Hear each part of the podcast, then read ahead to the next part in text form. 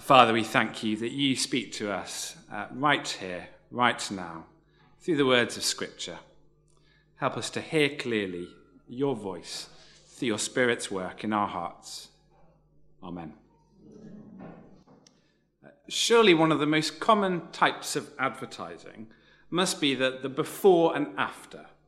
I mean, just take a look at the bus next time you're on the high street. Uh, before this diet, I weighed 20 stone. After it, I weighed 12. Before joining that gym, I was weak and puny. After, I had a six pack. Before using this moisturizer, I had terrible skin. After, my face feels like a baby's bottom. Um, and we might not take those adverts too seriously, but I think they do tap into something. Um, something about the way that we think about ourselves and our lives, uh, and the stories we tell, the way we talk about ourselves and our lives. I think most of us, um, I know I do, but probably have one or two sort of moments of transformation, let's call them, kind of before and after moments in our lives, uh, points at which everything changed, points at which our lives, we ourselves, were never the same again. Um, often quite obvious, external things, maybe moving to a new school, uh, finding a new friendship group, going to university, getting married, having a first child, changing career, moving house, moving town, moving country. Um, and not always positive things. Uh, maybe everything changed when you lost a loved one, when you separated from a partner, when you received a diagnosis or, or had a mental health crisis or a burnout. I think often that they're a bit more internal, personal, ethereal almost. Everything changed when you, when you finally threw off your social awkwardness and came out of your shell, or when you learned to look at or, or think of yourself in a different way. I think most of us probably have one or two moments um, that we'd see as, as before and after moments, definitive. Everything changed, never be the same again moments in our lives. And however great, however definitive, however life changing those before and after moments have been, Paul, in Ephesians chapter 2, verses 1 to 10, wants us to see an even greater, even more definitive, even more life changing before and after transformation that has occurred in the life of each person who trusts Jesus A transformation after which we have not been and never could be the same again. And it feels like a bit of a jump, maybe, as, as we go from the great prayer that, uh, that Dan's just recapped in chapter 1, verses 15 to 23, into chapter 2, verse 1 this morning. But Paul seems, uh, at first glance, to be kind of jumping from, from one big topic to the next. I, I think he's probably riffing on the theme of God's power. Um, in verse 19, he told these Ephesian Christians that God's incomparably great power is for us who believe. And I think what um, chapter 2, verses 1 to 10 is doing is, is showing them, is, is proving it. It's a worked example of just how extraordinarily God's power has already been at work in these Christians. And we'll, uh, we'll consider the passage in three parts this morning uh, the before, the after, and then a so what now. Uh, so before, realize that you are dead without Jesus, from verses 1 to 3. Uh, the after, rejoice that you've been made alive with Jesus, verses 4 to 7. And then the so what now, walk in the good works Jesus has planned for you, from verses 8 to 10. Uh, so, first of all, verses 1 to 3, uh, the before picture. Um, realize that you were dead without Jesus being human in a fallen world means that we will all have had some experience of death. For the youth in the room, perhaps you've had a pet die, or a grandparent, or a great grandparent. Those of us who are older probably known death a little closer to home, some of us very close to home. We've lost parents, spouses, friends, children however intimately we have or, haven't walked with death, there is one thing we all know about it, we're from medical dramas, if nothing else, and that's that there's no coming back from it. once the doctor has declared the time of death, that's it. The rush, the panic, the emergency, the blue lights, it all stops. Nothing more can be done. The best surgeon, the smartest doctor, the best rated hospital, well, they all become redundant. Once death has done its work, that's it. It's over. And so, isn't it shocking that this is the image that Paul uses to describe us in verse 1? As for you, you were dead. Feel the force of that statement. As for you, you were dead. Not physically dead, their hearts hadn't stopped beating. Rather, you were dead in your transgressions and sins. They were, in fact, something worse than physically dead. They were spiritually dead. Their souls, their inner beings, their eternal selves were beyond all hope. Not unwell, not diseased, not, not tainted, not, not in a good way, but dead, beyond all help beyond all hope. It's a grim picture that Paul gives us. What does a dead soul look like? I think two things to draw out in these verses. It looks like an enslaved soul, a soul with no freedom, no ability to look or to live outside the constraints of its masters. A soul that's enslaved to um, the ways of this world, in verse 2, to the ruler of the kingdom of the air, that's the devil, also verse 2. And enslaved to the cravings and desires and thoughts of its flesh, in verse 3. A dead soul is one that's a slave to the world, to the devil, and to the flesh. And a dead soul is also a condemned soul, a soul that does not have any hope of coming into the presence of a holy God a soul that will be burnt up in a moment in the holy fire of our all consuming God. It's a soul that, at the end of verse 3, is by nature deserving of wrath. What a verdict. And of course, this is not just a verdict upon them there, those wicked Ephesians. They had no idea how sinful they were. For did you notice the shift that Paul makes uh, from you in verse 1? That you were dead, you followed the ways of this world, to verse 3 all of us also lived among them. We were by nature deserving of wrath. This was me too, says Paul. But not, not me too, I'm also a victim. Me too, I'm also a perpetrator. I'm also guilty. This was all of us, says Paul. We too were dead, dead in our sins, before we knew Jesus, before all hope, uh, beyond all hope, and beyond all help. And we still are, the Bible says, if we're not yet trusting Jesus.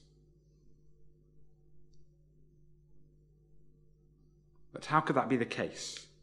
We might think. It, it doesn't feel right. It doesn't feel like an accurate diagnosis. As we think of ourselves, our family members, our children, the people in our school, our workplace, on our street, they don't seem so bad. They're by and large nice people, they're decent. And we weren't so bad, were we? We're not so bad now, are we? There's a hundred people my teacher might uh, describe with these verses before they'd say it about me. We're, we're like the 40 something in the room with the doctor, being told the results of the tests. Cancer? No, I don't think so. I don't have cancer. I can't have cancer. Maybe in 30 years' time. Untreatable? It's too late. But it can't be. I'm fine. Look at me. I'm fit. I'm healthy. I ran 5k this morning. Sorry, doctor. You've got this one wrong. As if refusing to accept the diagnosis will somehow change the outcome. And then a few months, maybe a few weeks down the line, it all becomes clear. And it's tempting to do the same with God's spiritual diagnosis, his statement here on the condition of our souls without Jesus. I don't look that sinful. I certainly don't feel that sinful. You're trying to say that the bloody murder of Jesus by the Romans was somehow necessary for me? No, no. That was just barbarity. I'm not that bad. God's heart monitor. It must be out of order. We, we hear God's diagnosis, and we reel, and we want to rebel. It makes us uncomfortable. We struggle to think of ourselves as as bad as the Bible says that we are without Jesus. And not just those of us hearing the verdict for the first time. God's diagnosis doesn't seem to describe what, what we were like, what we are like, what those around us are like. It's not me, God. You've got the wrong person, wrong diagnosis. My, my problems are much less serious than this. And so some of us, we just deny it. Not true. Others of us, we ignore it. We park it away somewhere. But perhaps many of us, if we're already Christians, we assent to it. We, we just kind of push it to the back of our minds and don't really think about it. But refusing to accept the diagnosis won't change the outcome. And playing it down and pretending it's not really a thing means we fail to enjoy the incredible grace that is available for us. Because this passage doesn't end at verse 3. If we're ready to accept God's diagnosis in those three verses that we were dead without Jesus, then we're ready to move on to verse 4. Um, our second point, the after picture. Rejoice that you have been made alive with Jesus. Rejoice that you have been made alive with Jesus. After the um, grim diagnosis of verses 1 to 3, surely verses 4 to 7 are among the most wonderful verses in the entire Bible. Look down, let's read them again. But because of his great love for us, God, who is rich in mercy, made us alive with Christ even when we were dead in transgressions. It is by grace you have been saved. And God raised us up with Christ and seated us with him in the heavenly realms in Christ Jesus in order that in the coming ages he might show the incomparable riches of his grace expressed in his kindness to us in Christ Jesus. What precious, precious words. If you are a Christian today, then you were dead. Your soul was dead. It was beyond all hope. But if you are a Christian today, then you are dead no longer we have been made alive. Paul writes. Not brought back from the precipice, brought back from the brink of death, resuscitated, given a stern talking to, kept going for a few weeks, a few months longer. No, made alive. And not just made alive, verse 5, uh, but verse 6 we've been raised up and we've been seated in the heavenly realms if you were to um, draw a diagram of this passage, just imagine the exponential curve uh, going right from the grave to the throne room of God. How has this happened? Look again at those three verbs in verses 5 and 6 made alive, raised, seated. God made us alive with Christ. God raised us up with Christ. He seated us with him in the heavenly realms in Christ Jesus so easily read, read, read those verses and miss that, couldn't you? But every time we're reminded there's no miracle drug here, no elixir of eternal life, no releasing the, the power of who you really are inside. No. There's one way that dead souls can be made alive, and that is with Jesus. The redemption that's offered to us through his blood, we saw back in chapter 1, verse 7. It is only through Jesus' death on the cross that the ransom price for our dead souls has been paid. It is only through Jesus' resurrection, Jesus' ascension into heaven, the space that has been allocated to Jesus in the heavenly seating plan, showing God the Father's acceptance of the ransom payment Jesus offered up for us.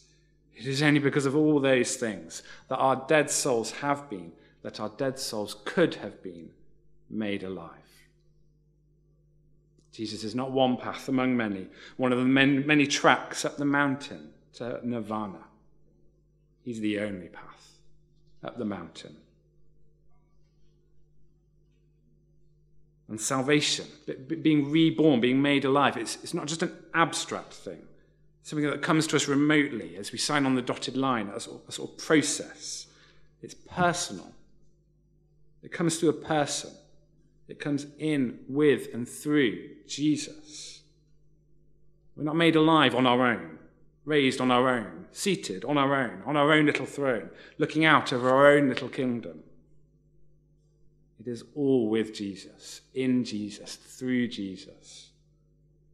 Made alive with him, raised with him, and now seated with him.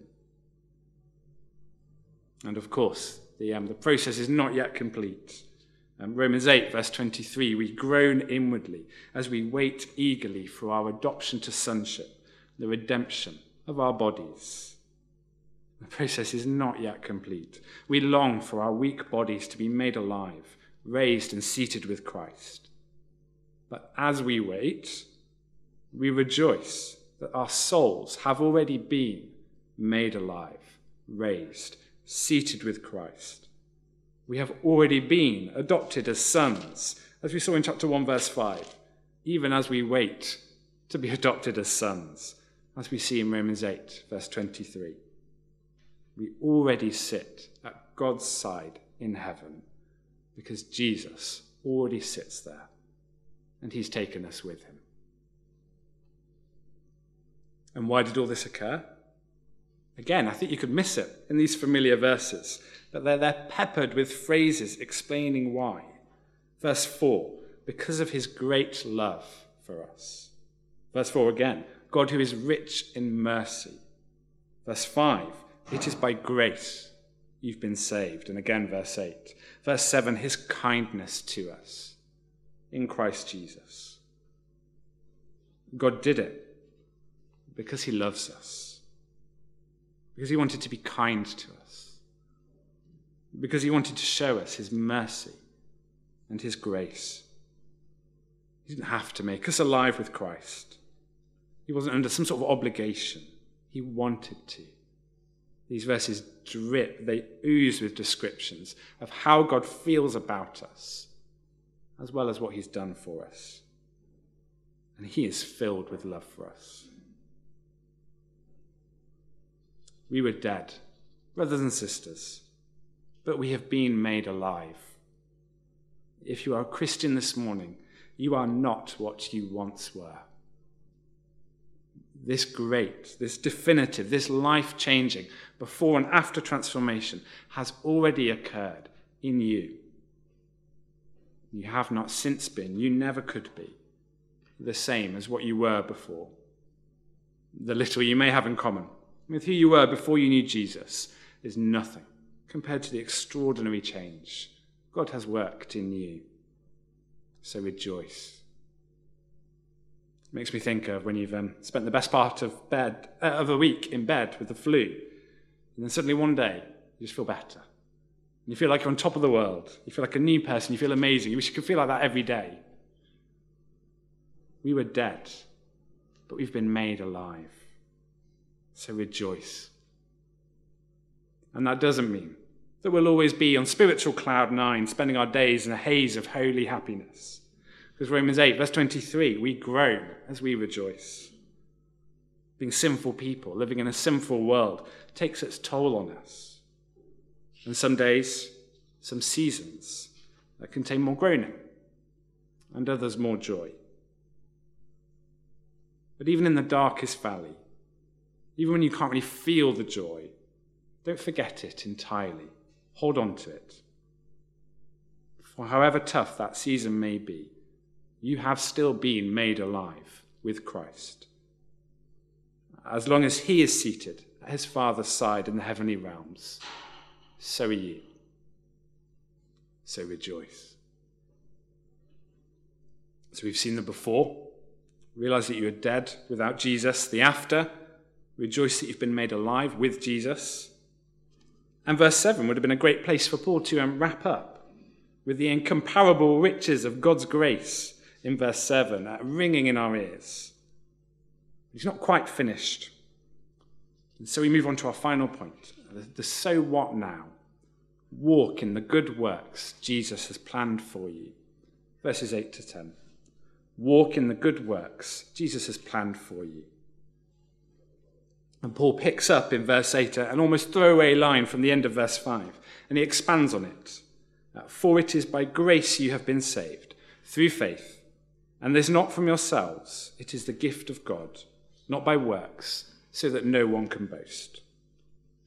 Let's be very clear here. Paul says, This new life is nothing like getting a promotion at work. It doesn't bear the slightest likeness to, uh, to bagging a trophy, to winning the cup. It in no way resembles earning your free 10th coffee loyalty card stamp. This new life has nothing to do with anything that you have done. You can't earn your place in heaven. You can't work your way there by knowing your Bible well, by praying enough, by living a good enough life. For who, having died, could make themselves alive again? And again, Paul stacks up phrase after phrase in verses 8 and 9 to make it clear that being made alive with Christ has nothing to do with anything that we have done. It's by grace through faith. Faith here simply means accepting the gift. It's not some sort of kind of act of belief that, that we notch up in our favour. Um, second, it's not from yourselves. Third, it's the gift of God. Fourth, it's not by works. Fifth, no one can boast. And hopefully, we're starting to get the picture. We don't present our spiritual CVs to God, and then He hands over the blessing of being made alive. This new life has nothing to do with anything that we have done. And yet, there are works in this passage. In the middle of verse 10, let me read it again. For we are God's handiwork, created in Christ Jesus to do good works, which God prepared in advance for us to do. But these works are very different from any works we might do, thinking that they're somehow earning God's pleasure, impressing Him with our, morality, our spirituality, our service. No, we have already been made alive. It's a done deal. There's no work that we could do that would have any impact on that. Yet there are works for us to do here. For we are now new creations, new people. We're God's handiwork, in verse 10, God, God's masterpieces, the NLT translation puts it. We are whole new beings, and we've been created with a purpose, for a purpose. God has a whole new life planned for us. A life based not around pleasing Him, impressing Him, appeasing Him, keeping Him on one side, like so many of our earthly relationships. No, a life of enjoying Him and doing the good things He's planned for us to do. Good things that will bless us, that will serve others, and that will honor Him. Good works that, that won't further guarantee a spot in heaven for us as if our spot in heaven could be any less guaranteed than it already is, with Christ sat at his Father's right hand side and us there with him. But good works that we've been created to do and enjoy as we serve the one who saved us. And I can't help reading this verse and thinking that it feels quite practical. Dare I say, even quite, quite down to earth. And we, I know I, have all sorts of great aims for our lives as Christians. We want to be prayer warriors. We want to know our Bibles inside out. We want to grow in godliness. We want to start and lead exciting new ministries, bring people to Christ, take the gospel to the streets and the nations. And those are all wonderful, good biblical aims. But I read this verse and it, I just can't help wondering if Paul has something a little humbler in mind here. God hasn't only prepared in advance the big, clear, high profile, exciting good works that some of his people will do. I think he's just as much prepared the making cups of tea, the photocopying service sheets, the actually remembering to pray for someone, kind of good works. And I wonder how it might change how we feel as we serve, how we feel as we hoover corridors, pull up weeds, write text for a website page, cut out pictures for a children's craft, send an email or a message, or wash up after a meeting, or take a meal or a card to someone's house, or chat to someone after the service that we find quite hard work. I wonder how it might change how we feel if we remember in those moments that we're doing good works that God has prepared in advance for us to do. We're not simply doing a job that no one else volunteered to do. This great, this definitive, this life changing before and after transformation comes with a wonderful so what now. It comes with a call to live a different life, not a life of walking in sin, but of walking in the good works God has prepared for us to do not to earn his favor, not to impress him, not to please him or appease him, but because of his great love for us, because he gave up his life and he's made us alive.